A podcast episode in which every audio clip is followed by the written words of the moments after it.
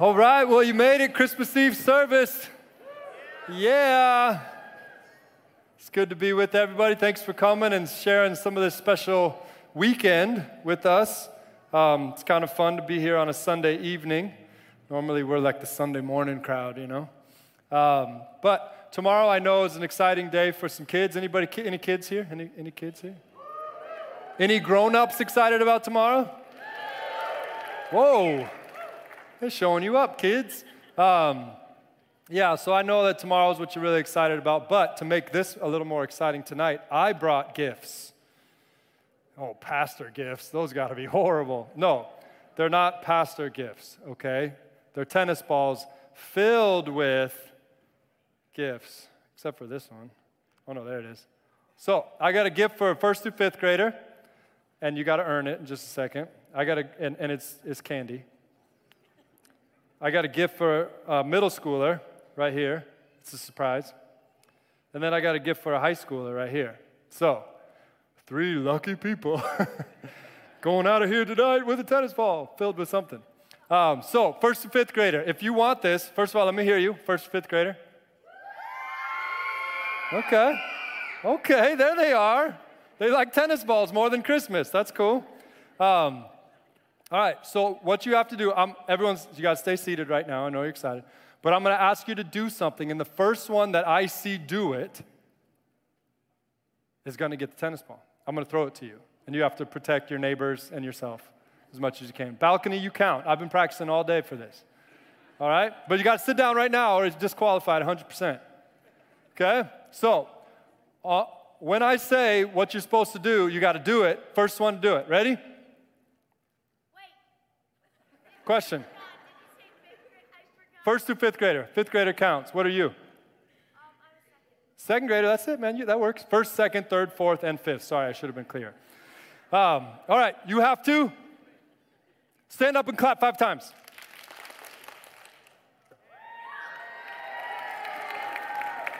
All right, that was that was quick. Did you come last service and study and learn? No. All right, just quick. Okay, middle schoolers, where you at? Okay, there's some over here that are loud and very calm ones over here. Okay, oh, I'm not calm. Um, okay, so um, remind me to explain what's in here. This one requires a little bit of explanation. Um, but I can't tell you now because I'll tell you why later. Um, middle schoolers, you have to stand up and say Merry Christmas. Oh my goodness. Way in the back. And, and you two, is that Wallersheim's up there? So you guys, this is hard, this is a little hard because you guys are you guys tied. So you have to do a brother and sister fight. You have to fight, but Christian fight. Christmas Christian fight. All right, here we go. Everybody, everybody protect your, your loved ones. Okay, I'm throwing it up there. You ready, Joe? It's coming to you. Bow. Oh! Are you serious? It's a Christmas miracle. I thought for sure I was hitting the chandelier on that one. Wow. We should just wrap this thing up right now. Um, all right, so, so that has a, that has a Dutch Brothers gift card in there. It's all cut up. Don't be disappointed. They said the only thing you need is the QR code, and you're good to go. If they, oh, you're welcome. That's nice right there. If you have any problems, come talk to me. Um, okay, high schoolers, I know you're too cool for everything, and I don't even care about anything. Well, there's cash in here. Because, oh, what do you want for Christmas? I just want cash. I just want cash. Okay, so there's cash in here. Okay? There's a whole dollar in here. No, it's more than a dollar.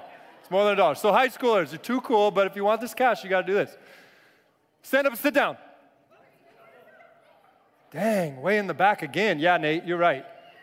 There's windows right there.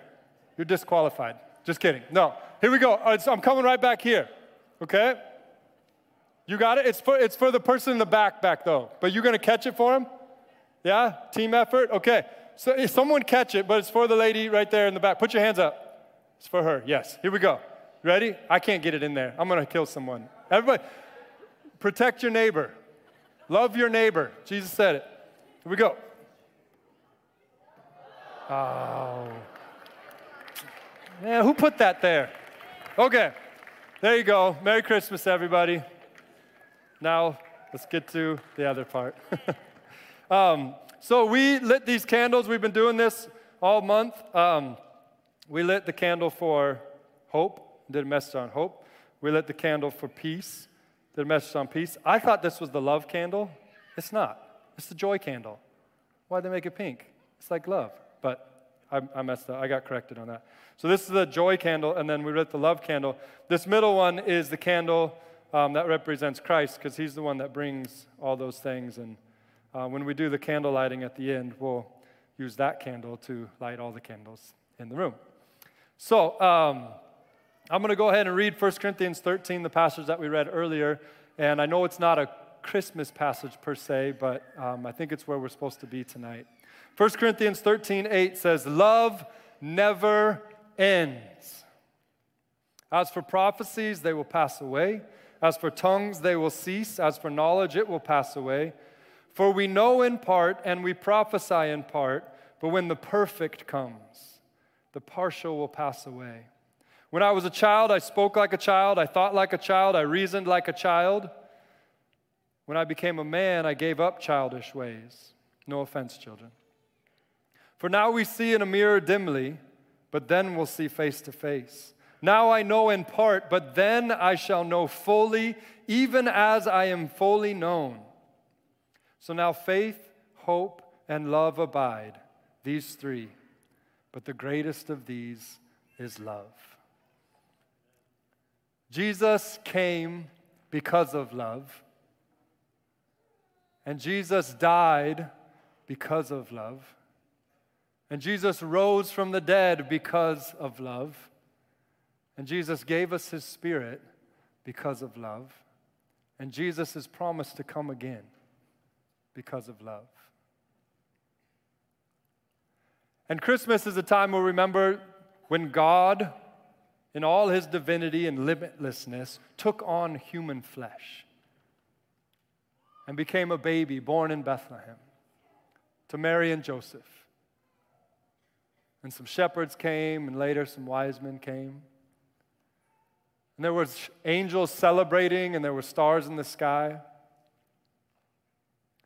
To all celebrate and commemorate this moment where God was demonstrating his love in such an intense way.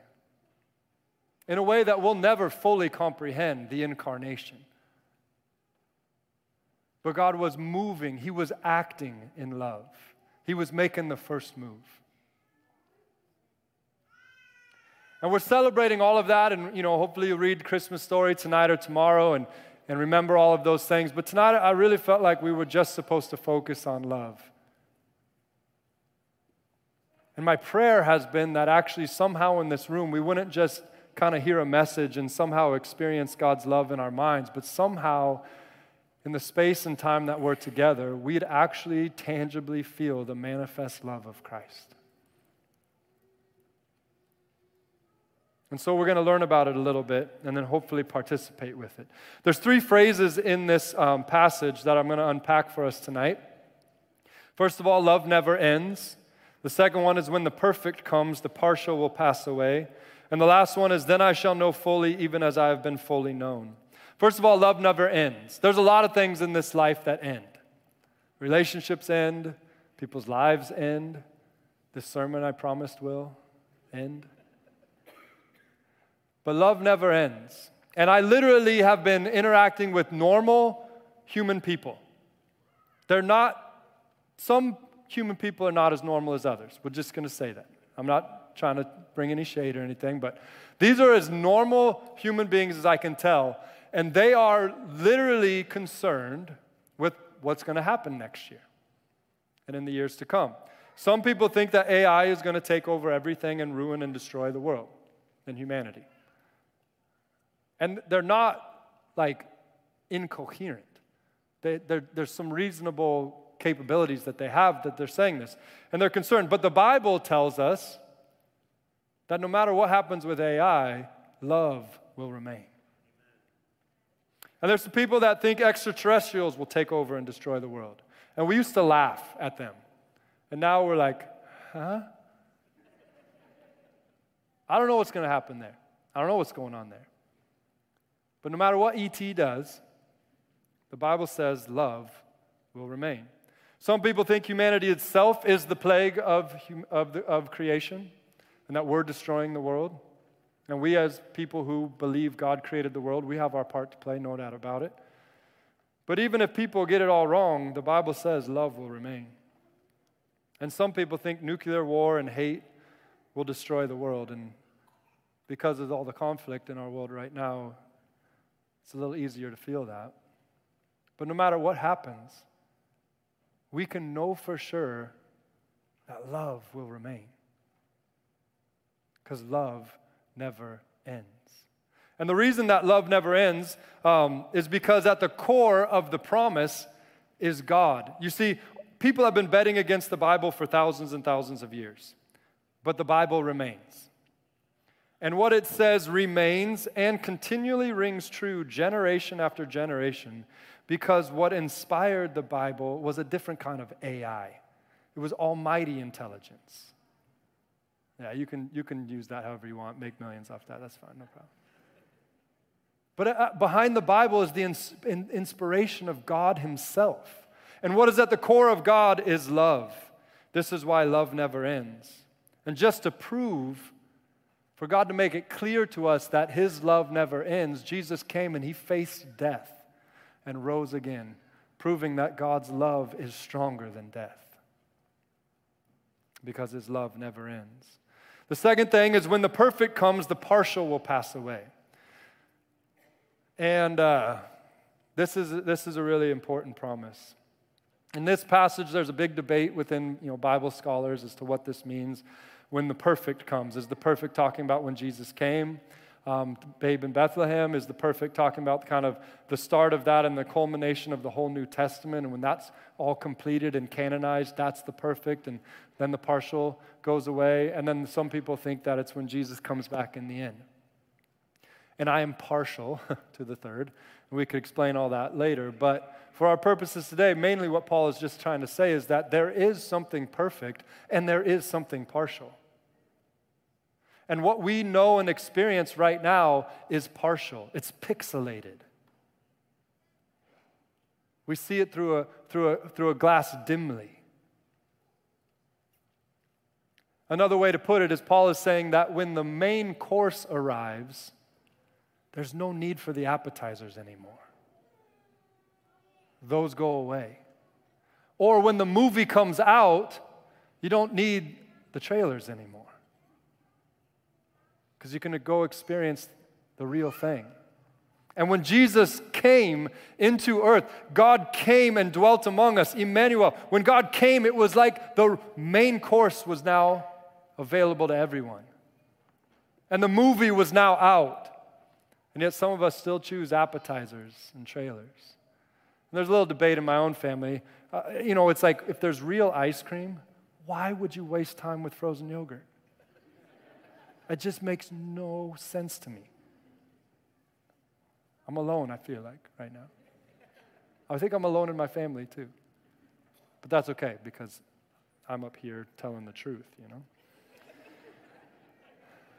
You see, Jesus brought the real and full and forever kind of hope, peace, joy, and love. In Christ, none of those things are partial, they're complete. What Jesus offers us is the real deal. So don't settle for the counterfeits that the world, the flesh, and the devil offer. Don't fall into the trap so many have fallen into before, looking for love in all the wrong places, looking for love in too many faces. The love that this world has to offer, that we find here, is a counterfeit. You need to understand that you'll never feel fully loved until you feel the full love of the one who made you, the one who died for you, and the one who longs to walk with you each and every day. This phrase has stuck with me for a long time. You'll never find yourself until you find yourself in the Father's love. No matter how hard you try, no matter how hard you want to find it, you will never find yourself until you find yourself in the Father's love. It's Him and His love that put the breath in your lungs and the beat in your heart. He is the one that your heart longs to know. And everything else will leave you unsatisfied. And lastly, the third, then I shall know fully, even as I have been fully known. This is a wild promise. There's a few things in the Bible where it's just like if someone came off the street and told me this and I didn't know it was in the Bible, I'd be like, You're, you're crazy. You can't say stuff like that. Lightning is going to come down and strike you or whatever. Um, and this is one of them. Paul is saying here, inspired by the Holy Spirit, he's writing to the people in Corinth, and he's telling them about love. And what he says to them is that there is, there is a moment in your life, there is a time where God is planning to make himself known to you in a way that you will know fully, even as you are fully known by him. You will know him fully, even as you are fully known by him. Now, we do know that there's a difference between our mental capacity and God. So, this isn't about gigs and RAM and memory and all of that. Basically, what Paul is saying is he's describing this intimacy that God created you for. That basically what he's saying is you will be fully known. There will be no separation anymore. There will be no mystery anymore. Our faith will become sight, is God's plan. Just like in the beginning, Adam and Eve, they walked with God. They were naked and there was no shame. That's God's plan for you. Like when God spoke to Moses, not as man to God, but as a friend, face to face. That's God's plan for you in Christ Jesus. Like when Jesus came and was actual flesh and blood a baby, and walked our sod, felt our pain, was tempted in every way that we are, yet without sin. No separation. Or, like Revelation says it, and I heard a loud voice from the throne saying, Behold, the dwelling place of God is with man he will dwell with them, and they will be his people. And God himself will be with them as their God. He will wipe away every tear from their eyes. They will see his face, and his name will be on their foreheads. And night will be no more. They will not need lamp or light of the sun, for the Lord their God will be their light, and they will reign forever and ever. From the very beginning to the very end, God is calling and saying, I want to be with you. Some people think the goal of the Creator God is control, but they're wrong. The goal of God is intimacy with you. It's love. It's love. Now, most people are here tonight because they have actually experienced the love of God. They actually have felt loved by Jesus and they actually have received that love, and they're actually being formed into people of love so that they can give that love.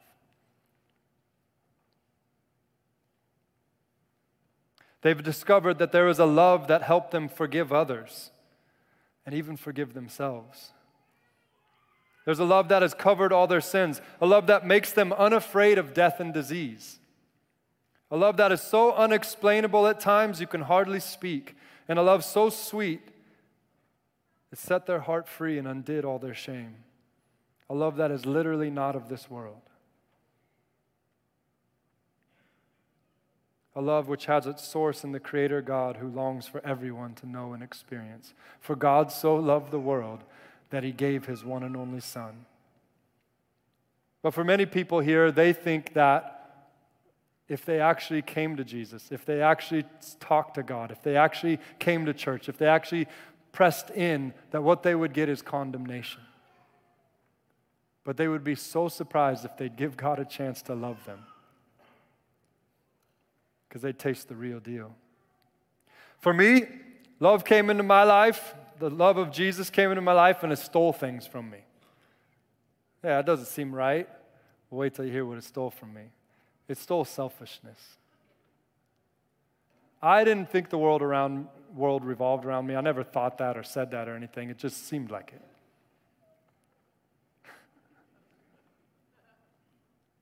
And I, you know, I would try to be nice to people or whatever, but I didn't really care. And I remember when Jesus came and kind of in a whisper just spoke to my heart and said, Do you want to keep doing life your way or do you want to see what I have in store? And at the time in my life, I, everything was fine, but I didn't really know if I could have better ideas than God. So I took him up on his offer. And I said, I want your way. I want to see what you have in store. And I didn't know, I don't know when it happened. I just know that in the course of the next few months and year, all of a sudden it was like I got so much joy out of lifting someone else up, out of encouraging them. I didn't care if I got lifted up at all in the relationship or in that moment of service. I just started to find so much joy in helping other people out. And what was happening was I had received the love of God. I'd received the love of Christ, and it, it, actually hit me. And it was so powerful that it actually began to change me into a person of love. It actually began to shift me. The love of Jesus stole my pride and selfishness. Jesus was so patient with me, He was so kind. He kept knocking on my heart, telling me about a better way. And then when I finally realized I needed his help in this life, he was there. Not frustrated or angry with me. He was excited to get to share and get started with me, even though I made him wait. And he showed me how to love others more than myself. And it opened up a world so much better and so much richer than my self centered world I was stuck in. And so the question tonight is do you want to be filled with the love of Christ? It's a very dangerous question, no doubt about it. But do you want to be filled with the love of Christ?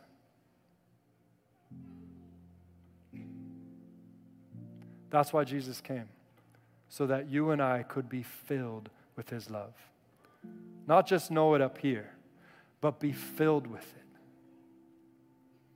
and experience it and participate with it and let it have its work in our own hearts. Will you bow your heads in prayer with me?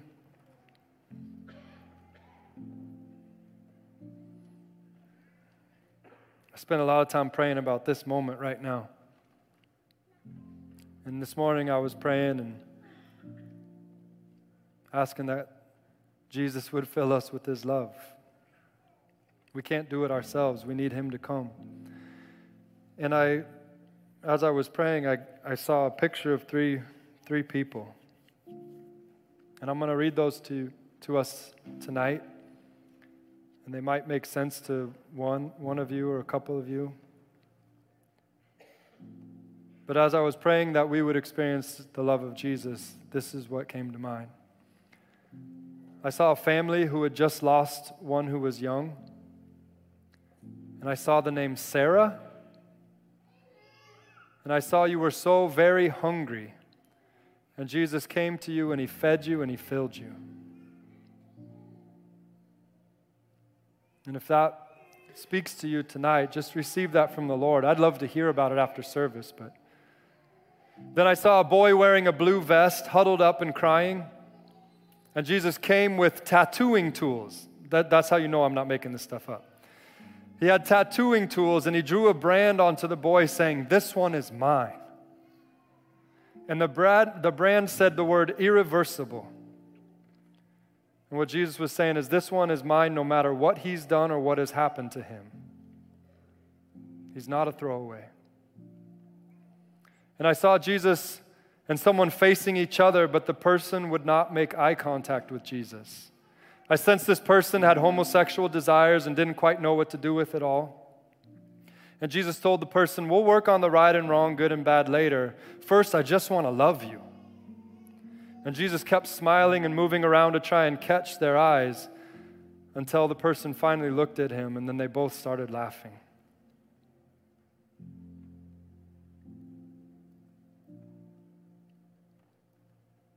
And one more. Someone who has been a skeptic with questions that have held them back from surrendering to Jesus. Yet at the same time, every time they look at a child, they, they just admire the simplicity and innocence of the child. And, and this person, Jesus is calling as a child to open the door of your heart. Just take the first step and let Him worry about the rest. We're going to sing a song now um, about the love of God. And the whole point of this song is just kind of be a backdrop for your time with Jesus right now. I know the kids are fussing a little bit and all this. No problem. Nobody's worried about it. Only you. Don't even worry about it at all. We're just going to take just this one song. We're just going to try and sit here and see if the love of Jesus can actually get through the walls, the coldness, the darkness, the frustration, whatever you have in your heart. Just ask Jesus to get his love all the way through to the core.